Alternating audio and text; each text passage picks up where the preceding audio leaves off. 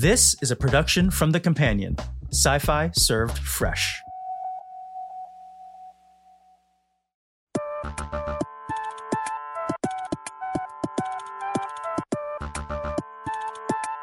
Welcome to my interview with an actor I have become great friends with since we started working together on Travelers, which you should check out if you haven't seen it yet on Netflix. From The Companion, this is my conversation in sci fi with my only friend who has an actual star on the Hollywood Walk of Fame, the incredibly talented Eric McCormack. Hey, Eric, how you doing? My old friend, I am fantastic. How's it with Actually, you? Uh, not much. Uh, Well, literally zero, to be honest. I uh, it's one of the reasons to to start a podcast is because uh, there's there's so true. little. You know what I mean? In fact, I think everybody will eventually have their own podcast, and we'll all just interview each other. I think that'll be Well, not only that, we'll we'll all have so little to do. We'll be all we'll have to do is sit around and listen to each other's podcast, and all we'll talk about in the podcast is that we have nothing to do, and all we do is sit around and listen to podcasts. whoa. That's actually almost deep. That's heavy. not really. it's not really. It's, It's like really sad. there's an episode in there. No, not really. People say that all the time to me. People say. "Oh, that that would be a great episode on your show," and I go, "No, it was just a funny thing he said. It's not." That is or the opposite. or the opposite. You on Twitter yesterday, somebody said that would be a great episode, and you said, "Yeah, it was." That. Was that was season two, How would- episode six. What are you talking about? How would the director deal with a pandemic? Um, No. We literally shot that. It's uh, Yeah. Well, I And think it's yesterday funny- I was I was talking to somebody yesterday who said, "When is there going to be a season three? And I said, "There is a season three. And he went, "Oh, oh, great!" So it's uh, sometimes you know be careful what you're complaining about. When is there going to be a season four? Is uh, oh, is- that's is- is lovely. to complain about. it's a lovely question, and and I and I we're talking about travelers. We're talking Where, about uh, travelers. where Eric and I uh, most recently worked together uh, and had such a wonderful time. We would love to continue it. And the fans would have loved a season four. And we would have loved to have given them a season four. But alas, Netflix. God bless Twitter because we can communicate with our fans in ways that I couldn't have done 20 years ago on, on Will and Grace. But just that constant question why isn't there season four? And sometimes the question is phrased as, well, you guys are the, the producers, make a season four. And of course, it's like, oh, God, I wish it were that easy. There would It be got into- 11 seasons by now. It got into crowdfunding, a couple of questions about crowdfunding. And I don't think people really understand how much it costs to make a television show. Yeah. I mean, not with, notwithstanding massive acting fees, it, just opening the front door, just opening Wow. the front door and getting a Damn crew. that Nesta Cooper. so expensive. she is now, but um, yeah. and worth every penny. It's just bloody expensive to make television properly. We weren't even an expensive show. I mean, we no, were not. I mean that's the that's the thing I like to brag about about our show is is that is how you as a very experienced showrunner knew how to take not a lot and make it look like a lot. That show looks thanks to several people but with you at the helm it looks like a 10 million dollar show but it wasn't but it still costs several million an episode to make It still does. I would give you a first draft of a script, and you'd go, "Oh, this is really great. I love where the bus goes careening down." The, and I go, "Yeah, yeah, it doesn't. It doesn't do anymore. It's sort of just. It's, it's more parked now." It's- Yeah, and it's and it's not a bus it's not a bus it's a bike It's, But, it's sort of uh, a bicycle. Uh, but there's a lot of people. It's a multi-person bicycle, and that's how it's going to be. It's going to be great. It's going to be great. Yeah. And that actually is a real thing that happened.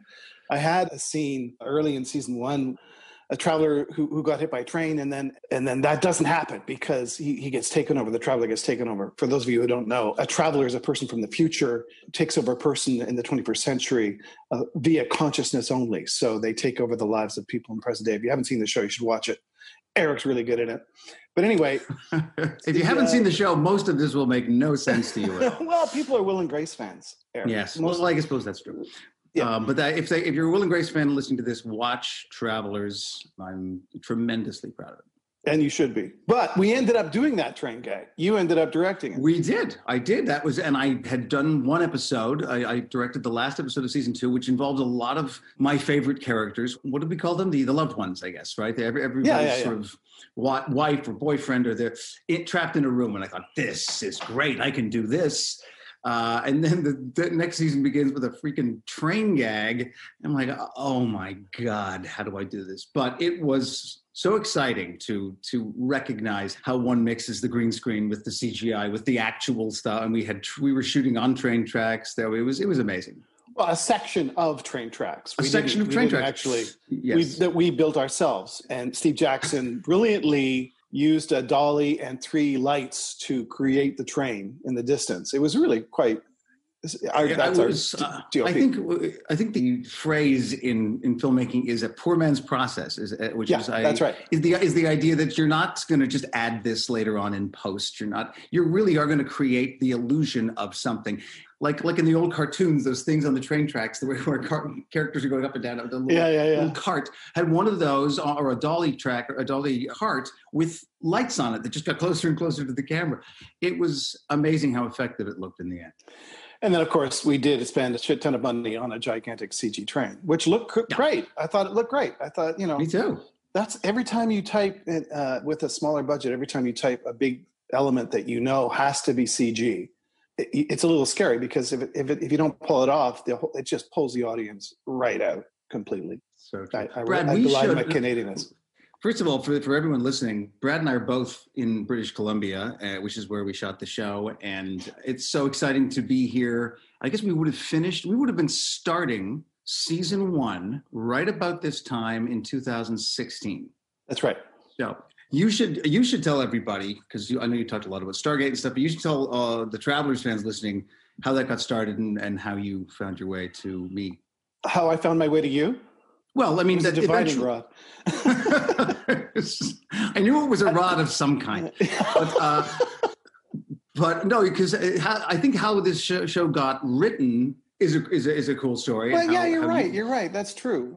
I, I actually pitched this show everywhere in, in LA and in Canada before writing a pilot back in 2015.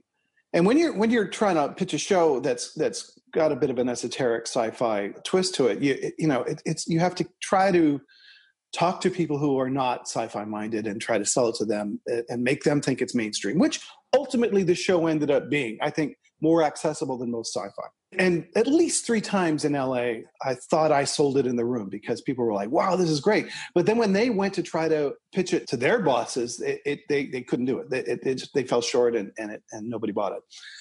So I said, screw it. I'm going to write a spec pilot and make it clear.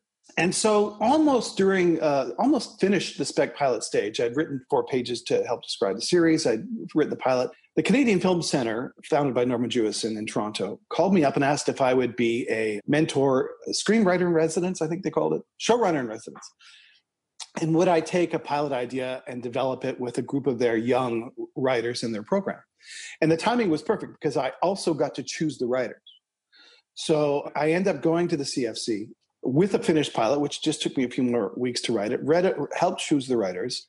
And, and there uh, we developed Travelers further. We spent like eight weeks or nine weeks. Each of them wrote a script uh, over that course. It was actually more than nine weeks. But uh, and then I, my producing partner Carrie Mudd, uh, who we produced Travelers with, uh, we, we, all know and love Carrie. She made a, uh, a contact with Netflix and said, "Let's go pitch it to them." And so she and I took the nine stories I had, not the scripts because they they would have needed major rewriting and did. And we went into Netflix and said, "We've developed a show. There's nine stories uh, and a pilot script that's pretty solid. What do you think?"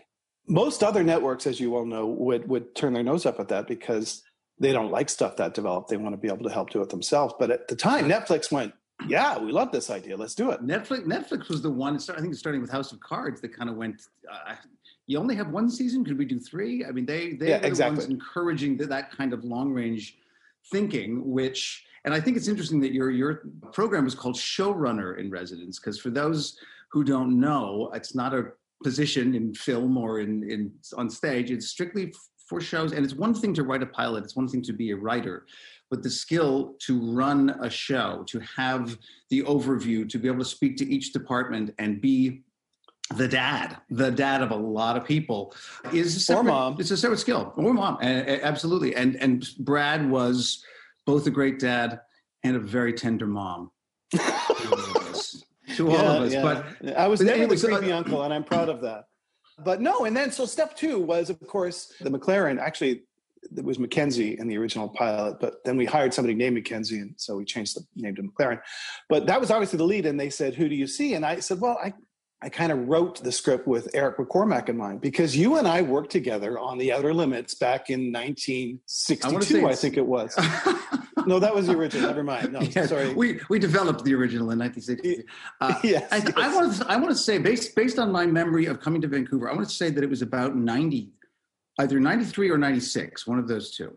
I think it was 93. Uh, I think it was 93. It was early, early Outer Limits, and I was writing and producing that show. And you and I got a chance to work together on, a, on an episode called Tempest, which was, I think, a great episode and a little ambitious. I mean, we did build a spaceship. It was gimbal. It was it was it was me and uh, it was me and Burt Young, Young. from uh, from Rocky. Yeah, and a really great cast. And anyway, so I had worked with you and I knew you had chops and I knew you were Canadian and I wanted, I, as a proud Canadian, I wanted it to be a Canadian show. Or at least my rule is I look here first. Yeah. And yeah. I said, what about Eric McCormack? And they said, that would be great. So I was literally on a trip with my wife and her mother in Las Vegas. And and you said, well, why don't you come to LA? And I and I hopped on a plane from Vegas to LA. We had like coffee in your backyard. Yes. And uh, and we hit it off and remembered working together on the outer limits. And I was stunned. To, to, be honest, I was I was stunned that you responded so positively to the pilot script, and it, it, it's a good indication of your character because your character doesn't show up in the first That's 20 right. minutes. I think it was like page 35 or something, but it was. Yeah, uh, it, well, it's a little deep, but it's definitely deep into the script before uh, your character shows up and you kept reading. So a lot of lead actors go, uh, "I'm not actually in this." So, uh, this well, the other key, the, uh, the other key thing, for one thing, I did remember. I was reading it to with an eye to uh, uh, my first thought, and I'll, I'll be honest with all of the the sci-fi fans out there. It's not my first genre. It's not where I go, and so I thought, oh boy, here we go, page three. Where does the spaceship land? And it wasn't that. It was something else. It was something, and I thought this is all set now? When do we go into space? When do we go into some distant future? It, read like an espionage piece, uh, which is uh, to me ultimately what it always was. We were spies. We just happened to be from 500 years from now, and I just thought the that was so smart, but it also allowed me to do what I do best and let let Brad and everybody else take care of the sci-fi aspect of it. Because for me, it was always it always felt naturalistic. It didn't feel like we were doing something um, otherworldly. Yeah, the one thing that we we kind of decided early on because we tried it in, in, in the second episode and it immediately felt a little uh, uncomfortable when we got too sci-fi, like when it was more about the mission than about the characters. Right, and you, know, you have to do that, and it was definitely part built into the the fabric of the show. But what we started doing is is not worrying so much about the mechanics. Like we never showed the machine that did the thing. We just showed the machine and then did the thing at the same time, my, my wife is a huge sci-fi person, reading it, watching it, and I mean, you cannot fool that woman. And so she was so excited I was doing this show, but when we finally started to air, or at least she could see the episodes, she'd finish one and go, uh, okay, yeah, but they have to answer this. And I would just keep my mouth shut because I knew that Brad had answered it in the next episode or the one after that. You, I think, were so attentive to the intelligence of a sci-fi audience, but still found a way to entertain a much more mainstream. It's also the privilege of Netflix, though, because True. when you know you're going to do, you shoot them all. You know that question is going to be answered. You know that the audience won't demand of it this week and they might not tune in next next week. I mean, they right. they they might not watch the next episode. It's true, but if you get into a pattern of eventually answering questions, the, the audience goes, "Oh, they'll get to it," or they'll answer that eventually, and and begin a, a sort of bond of trust. I mean, there were questions that we that we raised in season one that we didn't answer until season two. I mean, we knew the director was an AI. Spoiler alert um, from the beginning, but I wanted to hold that information back. I wanted the audience to be going, "Well, who is this guy?" That's ridiculous. He has way too much power. How could he? Oh, right. it's an AI. Ah, now it all makes sense. Which I think is one of the reasons uh, our show gets rewatched so much. That's true, and and and also just I mean this whole idea of binging, which is something that's uh, obviously pretty new to all of us, but people I, I still get it that which makes me so happy the travelers and, and thanks to netflix is still very much there whenever anybody wants to discover it. And whenever people discover it at least according to the people on twitter they seem to discover it within about a day and a half. Like i just i just watched all three episodes and i haven't slept. Yeah. and i Yeah. think that that sort of not all shows have that. Uh, you might want to binge them but you eventually go to sleep. I, I, I think with this show there's something about uh, you end every episode of this show, Brad, with an absolute, I wouldn't even necessarily call them a cliffhanger as much as they're just something delicious that you was like, what? Now I need to know more. You know, it, it's funny. It, it isn't a cliffhanger, and it took me some time to figure out how to do it. And and Netflix, to their credit, they, they don't call it a cliffhanger either. They they just say it doesn't matter what it is. Give me that thing that Yeah. makes them want to watch the next episode now, because that is what makes Netflix different than a, every other network. A, a cliffhanger is a oh no, they're gonna. I have to watch next week, or I won't find out but something that is like even more like bait. My favorite one on the show is Trevor and Philip are sitting in, uh, at Ops, and Trevor's eating a hamburger, and Philip has written future stuff all over the the door of, of Ops. Right. And he looks at the wall and he walks over, and we don't reveal what the wall is at all. And Philip goes, "What?" And Trevor goes, "I know this person." actually in a much more gravelly, cool voice than that. Sure. And, and I know and, anyone and I speak like this. I know it's so great. I know this person. Cut to black. Yeah. Which was a great motif too. But that was perfect. That makes you tune into the next episode, even though we didn't find out the relevance of the relevance of that for many yeah. episodes. Let's talk about for a second now. So so you got me, you had me at I had you at one on the call sheet. Yeah, you had me at hello, and and so I was really excited about that. You also had me at. I've seen some people already for these roles, these Right. the young roles, because I was coming in as grandpa. But but you, I've seen all these people. They're all in their twenties, like twenties, uh, and you started sending me everyone's audition tapes. And you'd already you'd already found them, and they were such a huge part. They're sort of as yet undiscovered, untapped brilliance was a huge part of the show. And and I got so excited to think that this was the team, this was the traveler team. We we did we did luck out, and I have to say, part of that, Maureen gets huge, huge credit for that. Yes, Our- Maureen our- Webb, our casting director. Yes, brilliant. She, she literally brought our cast into the room, um, you know, and said one by one, and said, you know, as as you do in casting. Nick, our, our, Nick Horan, our pilot director, looked at each other over and over again and went, "She's perfect," or "He's perfect." And of course, I, I didn't expect to get you, but I did write McLaren with your voice in my head. Hopefully, I didn't. I didn't think I'd be able to get you, but thank God you responded. I did write David for Patrick Gilmore. No, no question. I mean, I just Yes. wrote it for him. Period. Fan, I would have to say, if, if, if anything defines fan favorite, it's Well, Patrick. yeah, Gilmore people love him, yeah, I mean, people love he's, Uh, and and cast favorite. We adored him. Yeah, he's a, he's wonderful. Hard character to, to, keep alive, fresh, well, alive too. Obviously, uh, we kept killing him. But Mackenzie Porter, we we literally cast her off her self tape. We, we made an offer off her self tape. I've never done that before because she, she was so obviously Marcy, and we naturally we decided to do this uh, casting process during pilot season. So it's very difficult to be doing a relatively small Canadian show and you weren't officially attached yet, so we couldn't use that as bait either. We couldn't even say Eric McCormack's a star, and we got all these fabulous actors, and they were all damn nice people too. Not an asshole in the bunch. Yeah. That was our well, that was our rule. Brad and I decided at, at, at that coffee in my yard, Yeah. no assholes. Well, we have a. it, there's another way that uh, Richard Dean Anderson put it. It's uh, LTS. Life's too short. Yeah. Because an asshole, uh, not just uh, anywhere in the crew, uh, it, it's toxic and it, it's it wrecks everything. Yeah. Uh, and and it's contagious. You know, one asshole can lead to two. Which is, uh, There's a whole episode of something. That, that's, that's right. And two assholes, that's just a lot of shit. So, yeah, so Mackenzie was, uh, there's no question Mackenzie was uh, Marcy. Her chemistry with uh, with Patrick off the bat was was amazing.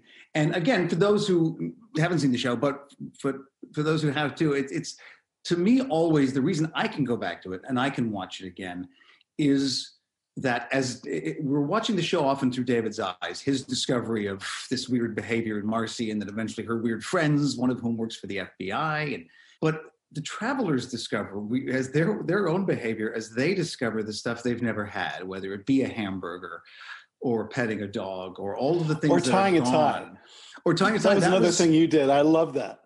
That's right. That was not in the script. I was. I mean, that my favorite thing. Um, Leah Cairns as my wife was uh, also brilliant casting.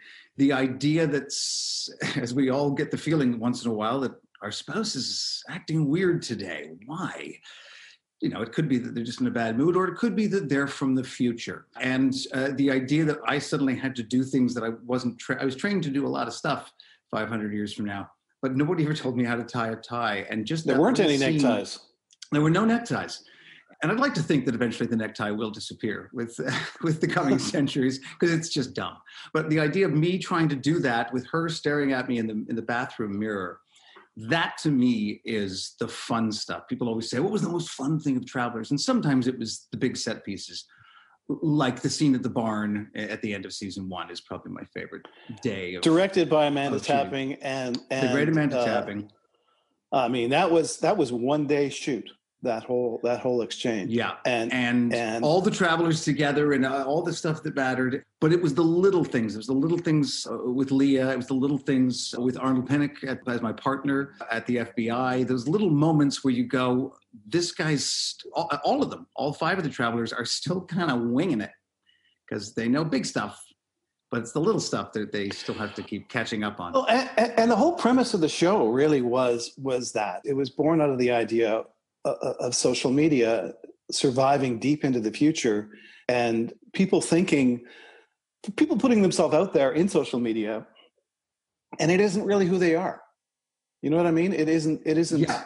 Uh, well that's you know, the, that the is per- true. That was that was the central conceit of the show wasn't it? Is the idea Yeah. that it was after suddenly it was after the internet it was after social media that suddenly all, all of this was possible it had to be set at a time where you could go back to a time that could be precisely accurately calculated. You can't just and we say this in episode 11 you can't go back and, and kill hitler because you know who, who knows if that clock on the wall was accurate. And um, yes you have to land And- in and the you have to be right ex- moment. yeah and time and place but marcy marcy's uh, social media account was fake. It was made up by david. Right which was one of the more, more brilliant things. And, and the, probably my favorite thing in the pilot was this concept that people were landing in the right body but they didn't have all the information. And that's what made uh, riley's character so interesting with the heroin addiction all that stuff was so yeah his parents never put in the funeral notice that that uh, he died from a from a heroin overdose why would they right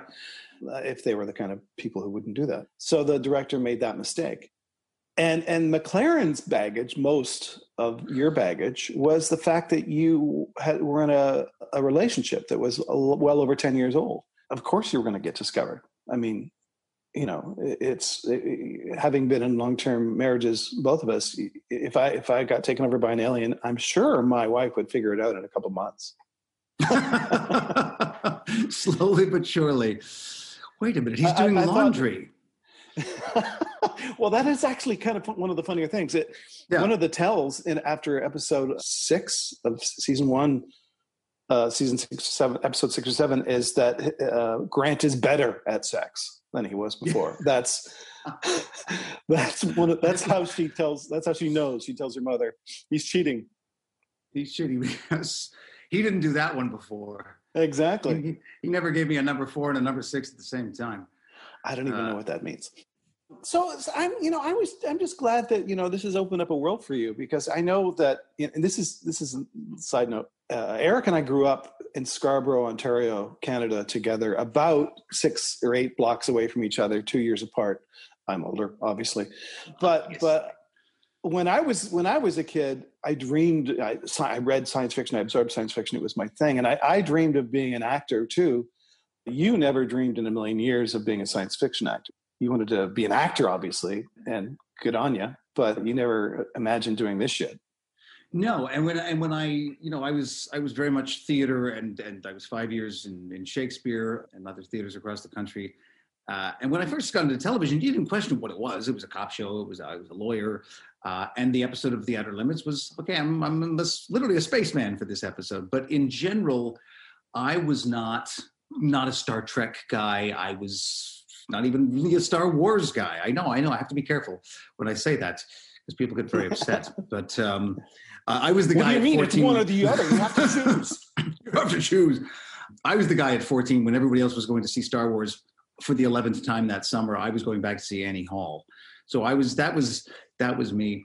But the uh, somebody asked on the because um, I, I let everybody know on Twitter that we're going to do this, and I said any questions. And somebody wanted to ask about Free Enterprise, which is a movie I did in in '98.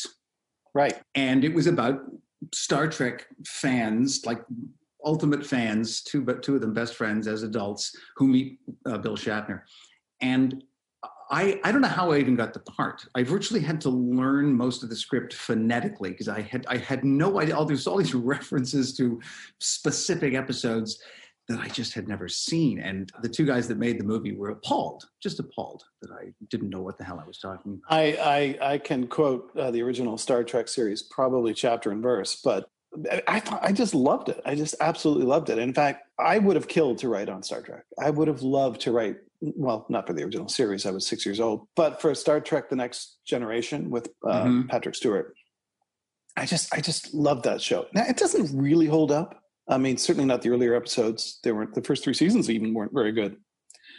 But there's just something about the the positivity of the future, the outlook of the Mhm. future that came with Star Trek, and I think that carries over to Travelers. I mean, despite the fact that the future is horrific in Travelers, there's still, I think, hope imbued in the in the characters and in the show in general that that uh, it comes from that. I think you know they're trying to do some something real, and their faith, which is interesting because it's not religious faith; it's their faith in the director. Which your Well, and, and particularly embodied, yeah, embodied by McLaren as the as the boss, who's is like the guy saying, "We are following orders here, and the orders are good, and the orders aren't to be questioned." And so that idea by the end of season one, beginning of season two, that there's a whole faction of people questioning the director and acting on, on of, of their own accord is is fascinating to me. And but but the sort of what we, we used to refer to McLaren as a Boy Scout. I yes, think probably Hall. Uh, Yeah. Louis Ferreira, who played Hall. Uh, I went for a walk. I, yes, I went for a walk uh, with him the other day. He's doing very well, but uh, he, I think he was the one that's that called McLaren a Boy Scout, and uh, yeah, and it was true. That's and it, and it was that spirit, because I think that's Brad's spirit too. For those that are listening, Brad is he put a lot of himself in David, but I think he also you also put a lot of yourself in McLaren in the idea of of just believing and having having faith in your own plan and in your own heart. I'm I'm I'm not really as nice as either of those characters, but I can type them, so it must be in there somewhere. I had a question based on something that you were talking about, Mm. and then he blew smoke up my ass, and I got all aflutter.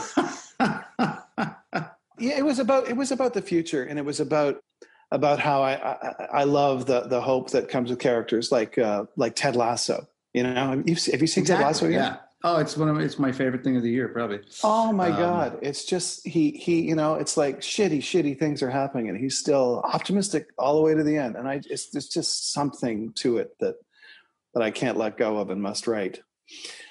And and, and that's why, you know, fans kept saying, we want to see the future. We could and that was actually one of the questions posed on Twitter. Will we ever see the future? And people kept asking that. And, and we had windows into it, like you pointed out in Yeah, I think we we did. The, the first one thing I really loved in season one that I don't even know how much you warned me about because I knew I knew that the first sort of five six episodes were building to our big mission, and that happened. It was probably our most sci-fi episode. I think was episode pretty six where we were in nuclear facility and and all that. It felt very very uh, action movie. And then we started the next episode. One of my favorite moments of reading one of the Traveler scripts, because it's, it's one of my favorite moments as an actor in general on a series, is that you might know a little, but you don't know a lot until the script arrives and you go, huh? What? I say what? Naked? And, and, and say everything's a surprise. and episode seven was this kind of uh, what we call Protocol Five. It was like, uh, oh, I guess, what if that's our only mission? What if we're just stuck here in the past, and our main job is just to play these roles for the rest of our lives. And uh, I just thought that was the most interesting thing to, most interesting left turn to take in in season one of of an otherwise very sci-fi show. Well, it, there was a sci-fi element. We we element we uh, we needed to include uh, every every show. I felt needed a little sci-fi element, and and in that case, it was there was a byproduct of of a of an antitoxin that you took because of the previous episode. Right. Never thinking you were going to, or worrying about what the uh, after effects could be, because you really didn't expect to continue to exist. You have to watch the episode to really understand that comment but it, it, allowed to it allowed hallucination and, and kind of sci-fi right. hallucinations. And in that respect you started hallucinating people from the future including your former lover which allowed us to do a, a love scene without it being inappropriately uh, well i mean certainly taking some of the onus off of the character. Right. and what i think it's for anyone that's really focused on that scene helen shaver directed this episode as i recall. There's this love scene yes. in the kitchen. I'm crazy high. I'm a little drunk from my surprise party at the, at the FBI. I'm You've been awake for 48 hours. Right. Uh, that's right. I haven't even slept yet in the past. I have I have arrived here and kept going, and I'm on this antitoxin, and so I'm seeing the woman in front of me, who is really my new wife from uh, as, as embodied by Leah Cairns, but I'm seeing her as Carly but not the Carly that the audience is seeing because she's also in another body from from the 21st century. I'm seeing as the Carly from the future. It's the most complicated thing, and we flash back and forth in in his sort of vision from what POV, he thinks yeah. he's seeing, what he thinks he's seeing to what he who, who he's really kissing, and I I just thought. Uh, it, it, I just thought it was a great scene because it said, besides the fact that you know it was, it was a kissing scene, but it was like this is how complicated this is for these people. This is the the number of levels of deceit that they have to keep up in order to do their job. It was nice to it's nice to write scenes that sort of illustrate the problem in one fell swoop. It's like, oh, so now this is what they're dealing with, people. You yeah. know, he's he's imagining this person, but he's really this person, and that person's really in that body over there. Uh, Helen did a masterful job of directing that scene. She really did we also showed windows into the future with the artwork of Simon in season two, and then of course we did right. a full on flashback in season three of the dome.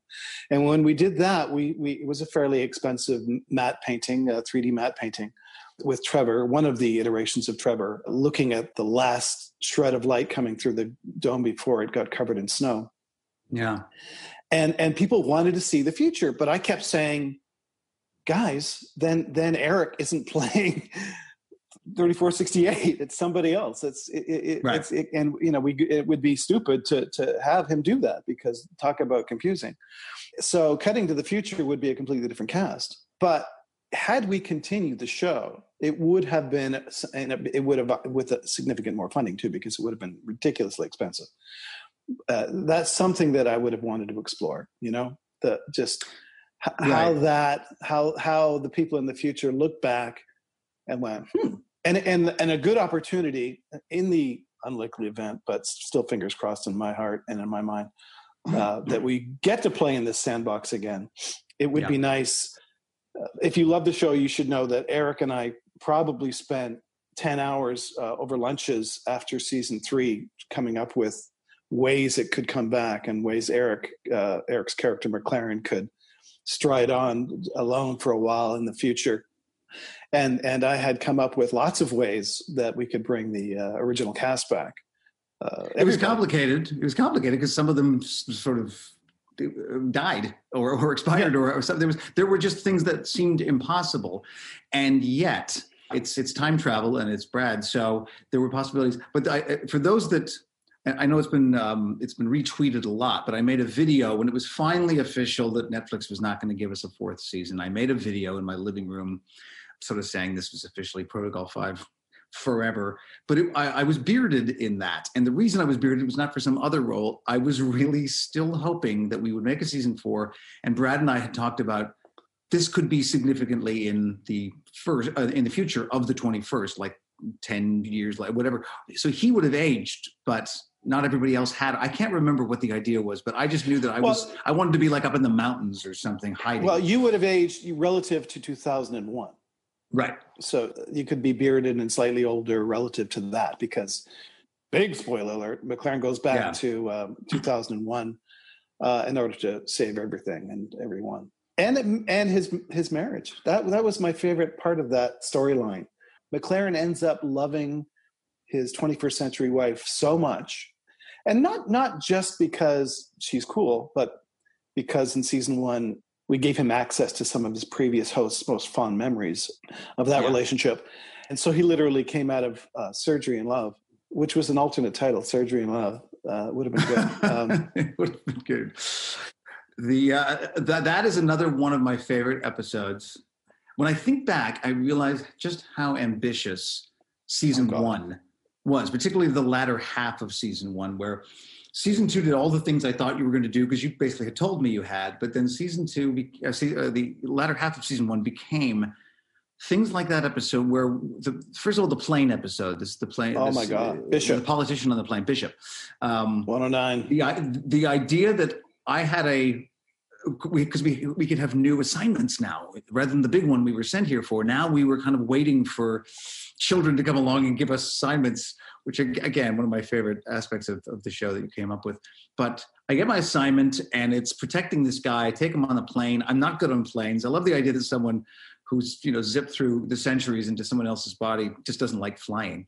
But Well, then nobody flies realize nobody flies and then we realize the plane's going down and my job is to is to save only him and me in this what was it called uh the, the, it was no no the uh, the thing i had to save us in the, bo- the Oh, uh, some some great sci-fi Stasis. Field. but Stasis Field. stasis, of course, a stasis field. But then my wife shows up on the plane because she's following me, and I have to. I save them both. But that led to this next episode where I remarkably had visions from some part of my host's brain of the love I had for my wife, and just the combination of the scenes we had to do these incredibly sci-fi scenes where the doctor from the future comes in and he's using the um, what was the black liquid called? I'm forgetting now. The stuff that saves. Oh, the, it was the time. just it was fer- Na- ferrofluid. It, Nan- but it was nanites. nanites in the story. Nanites. It, it really is just liquid with iron filings in it, so it reacts to a magnet underneath a petri But I think that was the first episode where the idea of nanites was, was introduced, which Yes. so cool. Yeah. And I'm going to be saved by nanites, and always love. Well, yeah, I, we had to do that because there's just no bloody way in a million years you would have survived that impact. Uh, it's just you know you would have Right. been mush, uh, I- which Marcy says. right, exactly. And I think that's the first of several episodes where, where Trevor, who's also in some pain, says, "Give me, I want some of that sweet nanotech," uh, which was one of my fa- one of my favorite line readings uh, from him. But um, but that I, that idea of mixing the the truly romantic and sentimental memories of the real host and and and and his wife Kat, and just the sheer sci-fi of, of turning that garage ops into a, a surgical center. I think it's a beautiful episode. For the reasons you said, I'm proud of season one because of how we pulled it off. It was close there. We we were. It's hard to make a television show, but the, here's another thing: the audience would have had no idea. For the first two seasons, we we were shooting in an old post office in downtown Vancouver, and it, I mean, we've been doing this a long time. Was that not the best place ever to shoot anything? Well, I mean, uh, I live about 20 minutes from there in Vancouver when I'm in Vancouver. And I was riding my Vespa to work. And we'd park in the parking lot. We'd go to the, the production. Everything was in that giant old post office. Our, our production offices, our post production offices, most of the sets. And we'd shoot downtown, which rarely happens because downtown was just we were there. I loved it. I loved it. Oh, so much fun, so much fun, and and uh, and because it's expensive to shoot downtown, you can't. You, you, you- Yeah. I mean, to get the permits on the road for all the crew vehicles, uh, and and it's it's a gigantic. It's like a springy a circus. That's why they call it a circus. And we could do stuff that were way way beyond our, our normal any show's normal budget. But crashing an airplane scared the shit out of me. And we Mhm. brought up an airplane set from LA that looked pretty damn good. And Will, our, uh, the director of that episode, who great director, back from the Stargate days, Yeah. fabulous camera operator too. In fact, he operated for you on your first episode directing. Remember, just for fun. just for fun. He just came in and, then- did C camera. That's right, and then he did all the drone work in the uh, in the next episode. He, Oh, I know, it's no, incredible. and yeah. that's- yeah, great guy, great director. But you know, he had he had grips literally shaking the set outside so that the plane was shaking, and it looked like it would look. It was quite Yeah. impressive. That's I don't know if I uh, ever ever told you this, but I came into the CFC writers' room with that as one of the stories because to me, it, it, it presents the perfect moral dilemma of science fiction. Good science fiction always has at its core some sort of moral dilemma. Do I do the right thing? You know, how do I how do I get out of this and do the right thing? And MacLaren being responsible for the fact that his wife is on that plane because she believes he's cheating on her feeling the responsibility, the moral obligation to try to save her, to put her in the stasis field instead of himself, even though it's against the director's orders. Which, when you know MacLaren is a huge cheat, I mean, so oh my god, Yeah. it's like it's like defying God, literally. The point of the story is that's one of the stories I pitched in the Netflix pitch that Carrie and I went down to do. Wow. I, I, I said they had read the pilot, and I said, and, and for example, I don't know what episode is, is six or seven or eight, and I pitched that story on and literally on my feet because I get excited when I'm pitching sometimes. and and and I think that more that that was what sold it for Netflix. That that episode, that story, that moment, and it was so great. Uh, at lunch, uh, Larry, uh, the our executive at Netflix, who actually greenlit the show, sat down in, in, in one of the chairs of the plane and Mm. guys, it's guys, it feels like a, a real plane. And in the episode, we had all the the air masks had fallen. I said, Yeah. "Here, strap strap it on your face, and I'll take a picture, and, and you can send it to your family."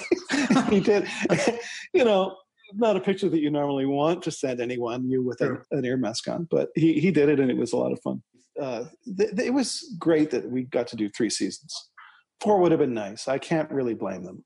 That's the No, and, business and it was it is their business model, and it had it sort of at that moment sort of become their business model. They decided that what was working best for them was something that had at least that many, but not a whole lot more. And and we understood. So I think the I I think of the three seasons as as this sort of surprising first season where so much is revealed to the audience, but not all at once. You really got to pay attention to understand the protocols, the rules, why characters can and cannot do certain things then the whole idea of season two being uh, starting with a flashback to 001 the guy the very first traveler and what an asshole he was and how he was the one that started this concept of I don't have to do what they tell me. So he he buggered the whole thing up, and we got the the beautiful Enrico Colantoni to play that, uh, and the ambition of the so fact good. that the ambition that you said it first episode of season two on 9-11 that he was someone that was supposed to die in that tragedy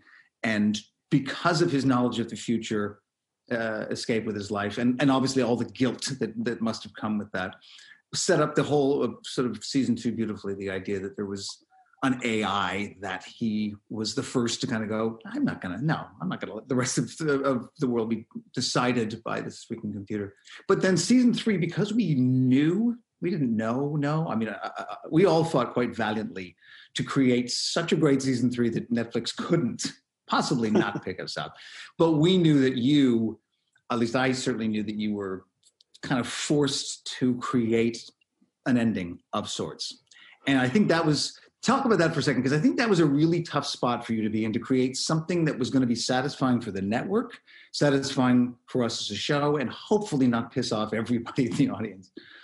Well, you know what? It- it- it- we were almost heartbroken when we went in to talk about season three, because I, I, I swear I didn't, I didn't want to miss that ending, because I had had that ending of David and Marcy on the bus in my head for for quite some time, and and and it ended up being beautiful. It ended up being exactly, if not more than what I hoped it would be uh, in terms of the emotional impact.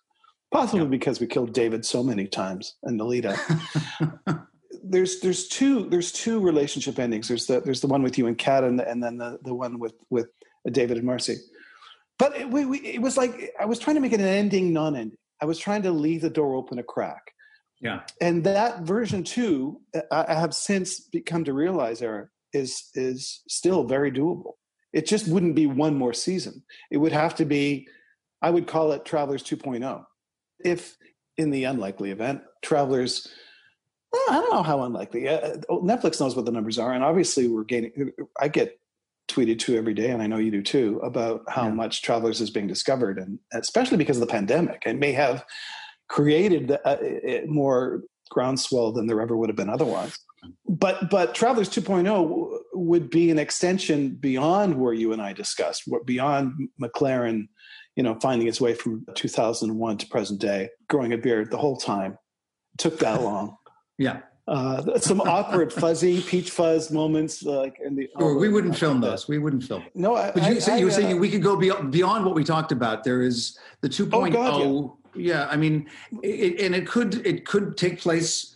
I think the thing I always liked was the idea of of MacLaren uh, going back somehow to just before we met all of those characters. So they would. St- there's no other way to have all those same actors unless I went back to prior to Well, their deaths, right? I mean, for example, though, he goes to uh, Nesta's character long before she even gets into the relationship and has that baby, with a not only a warning but a note that the FBI is recruiting people like you, and literally sets a young person on another path, so Right. she ends up being the FBI agent.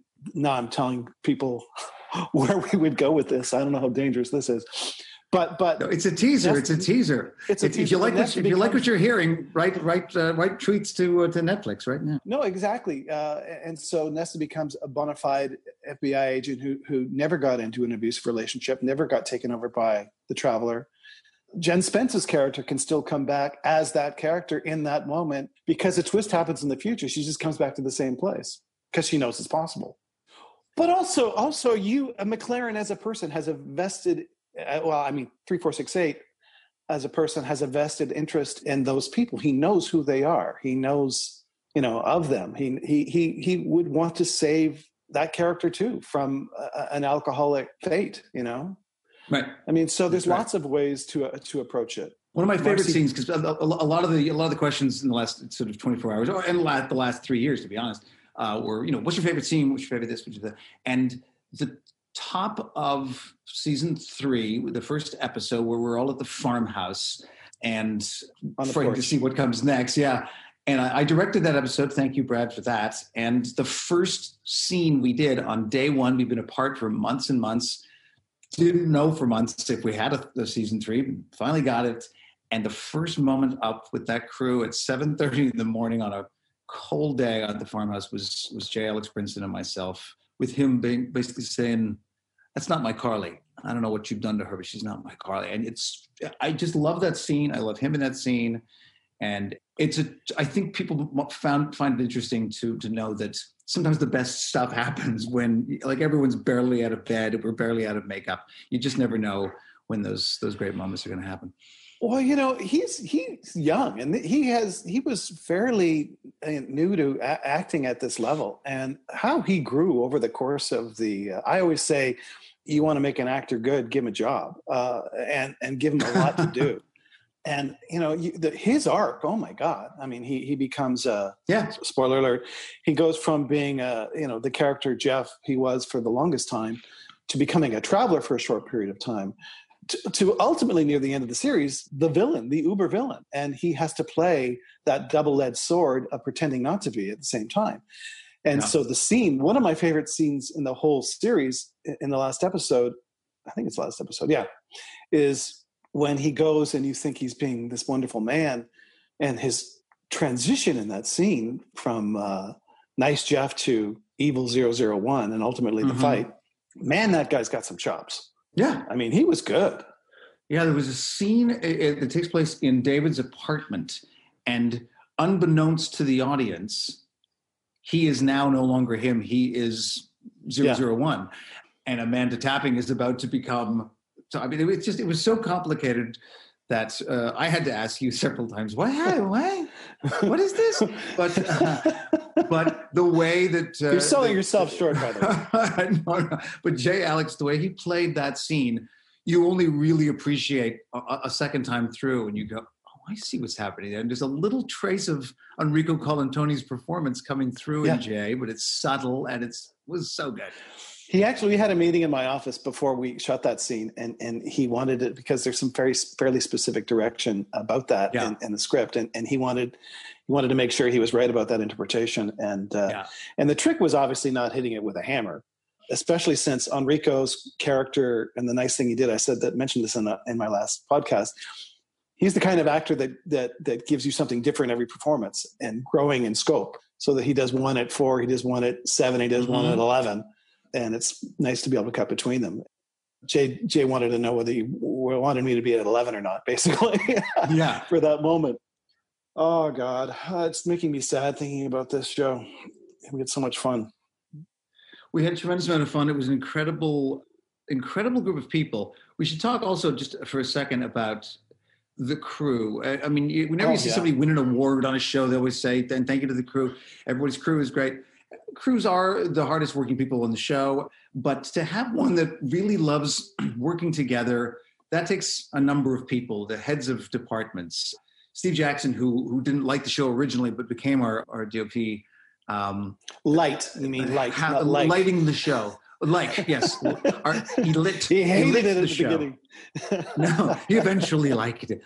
He did such a great job. So fa- I mean, part of the we talked earlier in the podcast about about how you make a show like this with this uh, limited amount of money and make it look so good. And a lot of that has to do with how fast the crew moves, how fast uh, the show is lit, and that was uh, that was. but care enough to, to do to still to do it to go that extra mile still. And Oh, this God, is yeah. what always always kills me when I know we have limited resources and time, and somebody from the set deck department or the props department says, "Is this okay?" I worked through the weekend on it, and it's not Yeah. only okay; it's magnificent. And thank you for Yeah. doing that. And you know, bless your heart. I can't believe, you know, you're there for it so much. And when you when you show up at early and know that everybody else there has has been there before. I mean, I I- was often when I was you know in the thick of it, the first person in the office, but I was never the last person out of it ever. There's Right. just so many people who work hard, and we had such great producers too. Yeah. And we have to mention what a great writers' room we had. Ken and, and Ashley and and uh, Pat and and Jay were Yeah, were like so good. they were amazing. Yeah. Going back to the to, to the casting, the, and the the luck of that.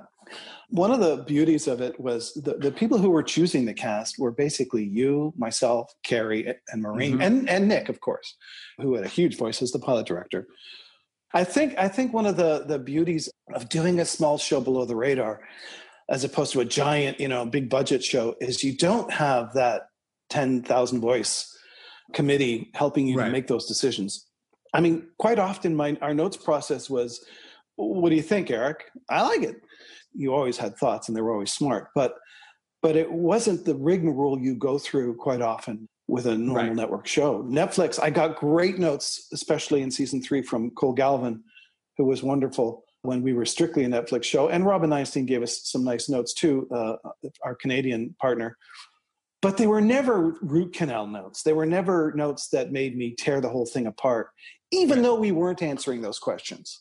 Even though, like you said, you know, the answers would have to come eventually. It's, and the, the trust that came with that is so rare.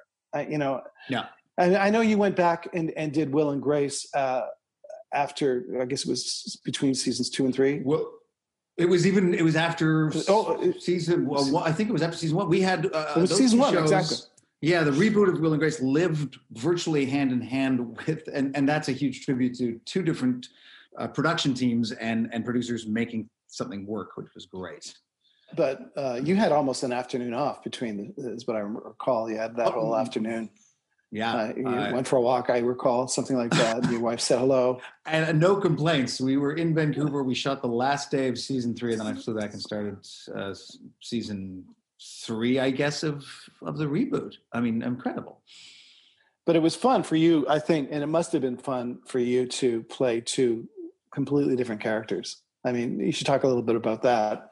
Going from Yeah, I mean, I Will think- to Grant to Will. My mother, my sister. My mother, my sister. uh, you know the thing that you i remember when i when i uh, when i accepted will and grace in 1998 when i took the, the role already i was thinking about my epitaph. I was thinking about my tombstone being here lies will truman because that's what happens with most successful television. You get one shot you are grateful for it if it's successful but people don't see you any other way. So i was always grateful for anybody after that first run that ended in 2006 grateful for any producer or network executive that saw me differently, that not just as Will Truman. I did a show for for TNT for three years called Perception. That was uh, very different. But then when you came along and saw me in this incredibly different way, I really wanted to rise to the challenge and make MacLaren very different. So to have a couple of years in a row, which I guess were 2017 and 18, where I was going back and forth between cities, between genres, between characters that were so different and yet we're both clean shaven guys that dressed in suits very often but but i had Yeah, to find that's true. you know uh, I had to I had find the sorry. Yeah, you had, you, but you, but you did too, and and I often remember you coming back for the first day on Travelers, and it just took you that one day to find Grant again. But it was like such a different performance. I, for the first time in my life, you invited my wife and I down to uh, to watch a live taping of Will and Grace, yeah and which is a big commitment. You're there for eight hours or something. But I got to tell you, it was not that hard to laugh. It- you guys were unbelievable, and I found myself envious of that process because it's so wildly different. yeah Uh, the writers are all there, and you try a joke, and the writers all gather in a huddle, and then they whisper in your ear, and and you you nod and laugh or laugh, and then nod, and then you got it, which also blew me away. All of your capacity to just take on the new joke and find the timing in it immediately and boom you do another another take and it's got the new joke and the audience laughs even harder and and you know kismet magic has happened and so when i was lucky enough also to uh, when carrie and i flew down to witness you get your, Holly, your star on the hollywood walk of fame it was a great day. I mean how often do you get to see a friend of yours get that honor? It's it was fun. I i was i was lucky enough to sit uh, with the writer creators of will and grace uh, at lunch. And i told them i was jealous. And they said that's funny because we're jealous of you because you get to go and you get crane shots and you know you get to do cg and you get to do multiple angles and shoot all, a scene all day. And, and i thought eh, it's true. The grass is always greener. And, and i would, would uh, another question that comes up a lot on twitter is which do you prefer? It's like uh, there's no prefer. I love being on stage. I love the sort of hybrid of stage and screen that comes with sitcom and, a- and a live studio audience but i also love the concentration that goes into an hour long into a single camera drama but particularly something that has the tension of, of a show like Travelers, which rarely we had a few. You would write the occasional comic scene, but for the most part, there's a tension that you have to maintain, and each character has to maintain it in their own way. Each as- each actor, I I just love across the board. I love all the challenges of that. Yeah, my one of my favorite moments of that, stung perfectly by Adam Lastiwka, our, our uh, talk about a risk. Holy cow! Our, our, our young Canadian composer who had never done a show anywhere near this scale Right. before, and Nick and I listened to his uh, his music and went, "This is the guy. Let's roll the dice on this guy." Talk about great music. But one of my favorite moments in all of Travelers is I, I can't remember who shot it. I think it was Amanda. But you and Leah are, are about to do a scene where they're going to go and have sex that night, and she has to quickly run and pee. And, and you say something about, "Oh, I'm, I'm looking forward to meeting the Pattersons." And she goes, Right. "You introduced us." And there's almost a, a moment where you, your face comes really close into camera, and it's the music kind of stings it a little bit, and it's that "oh fuck" moment Of or that "oh shit" moment. Sorry, just when I thought I was lying really well. just when you thought you're getting away with it that's and and to be able to keep it going to keep that tension going constantly and continuously that's the fun of a show like this Okay, here's here's what I I, I want to say, and we've said this before. We'll say it again. Anything's possible in this world, and uh, so many people are discovering travelers now, and so many of them. For everyone that says loved the ending because it was a great ending, but there's two others that say where's more. So please don't storm the Capitol or or write your congressman. Just tweet Netflix and say more travelers. And I swear, if, if there's enough fans worldwide, someone will listen. Anything's possible. We would love to do it again. I, I miss it. I miss working with you and Carrie and making uh, making this show in Vancouver. I like i said earlier I, I think that it would be travelers 2.0 it would be it would essentially be a new series starting with the preconditions of grant MacLaren in the 21st century Yeah. in the year 2001 finding his way to present day needing to find a way to save the world again To save the world and to find those to find those characters. I think that's that would be the biggest challenge for you is what's the plausible way that we can get back to as many of those characters as possible before they're they were originally supposed to die. But what does the story become? I have some thoughts on that, Eric. I have. Some, I know you uh, do. I have some solutions. And you know what? Maybe on that note, we should button this a- up. As you always did on the show, a positive note and a note that reeks of more to come. And I as the show so. would go, like.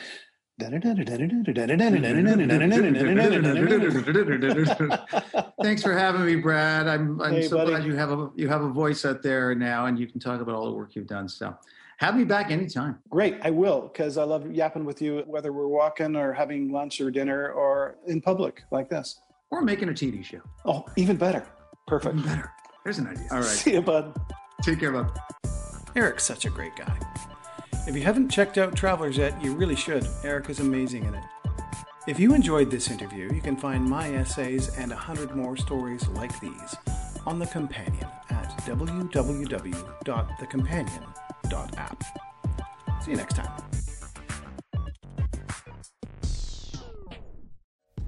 Hi there. This is Chief Master Sergeant Walter Harriman, your favorite gatekeeper. Have you ever wondered what it takes to become a certified Stargate technician? Well, now you can find out because I'm going to share my knowledge and experience with a select group of aspiring and enthusiastic gators. I want to give you a chance to be a hero too. That's why I'm happy to announce that on March 11th, I'll be taking a small number of students from my class, Gate Tech 101. Tickets are on sale now at thecompanion.app slash events. You won't want to miss this because it's not just a Stargate Masterclass, it's a Stargate Chief Master Sergeant class. See you there. But for now, Chevron 7 is locked.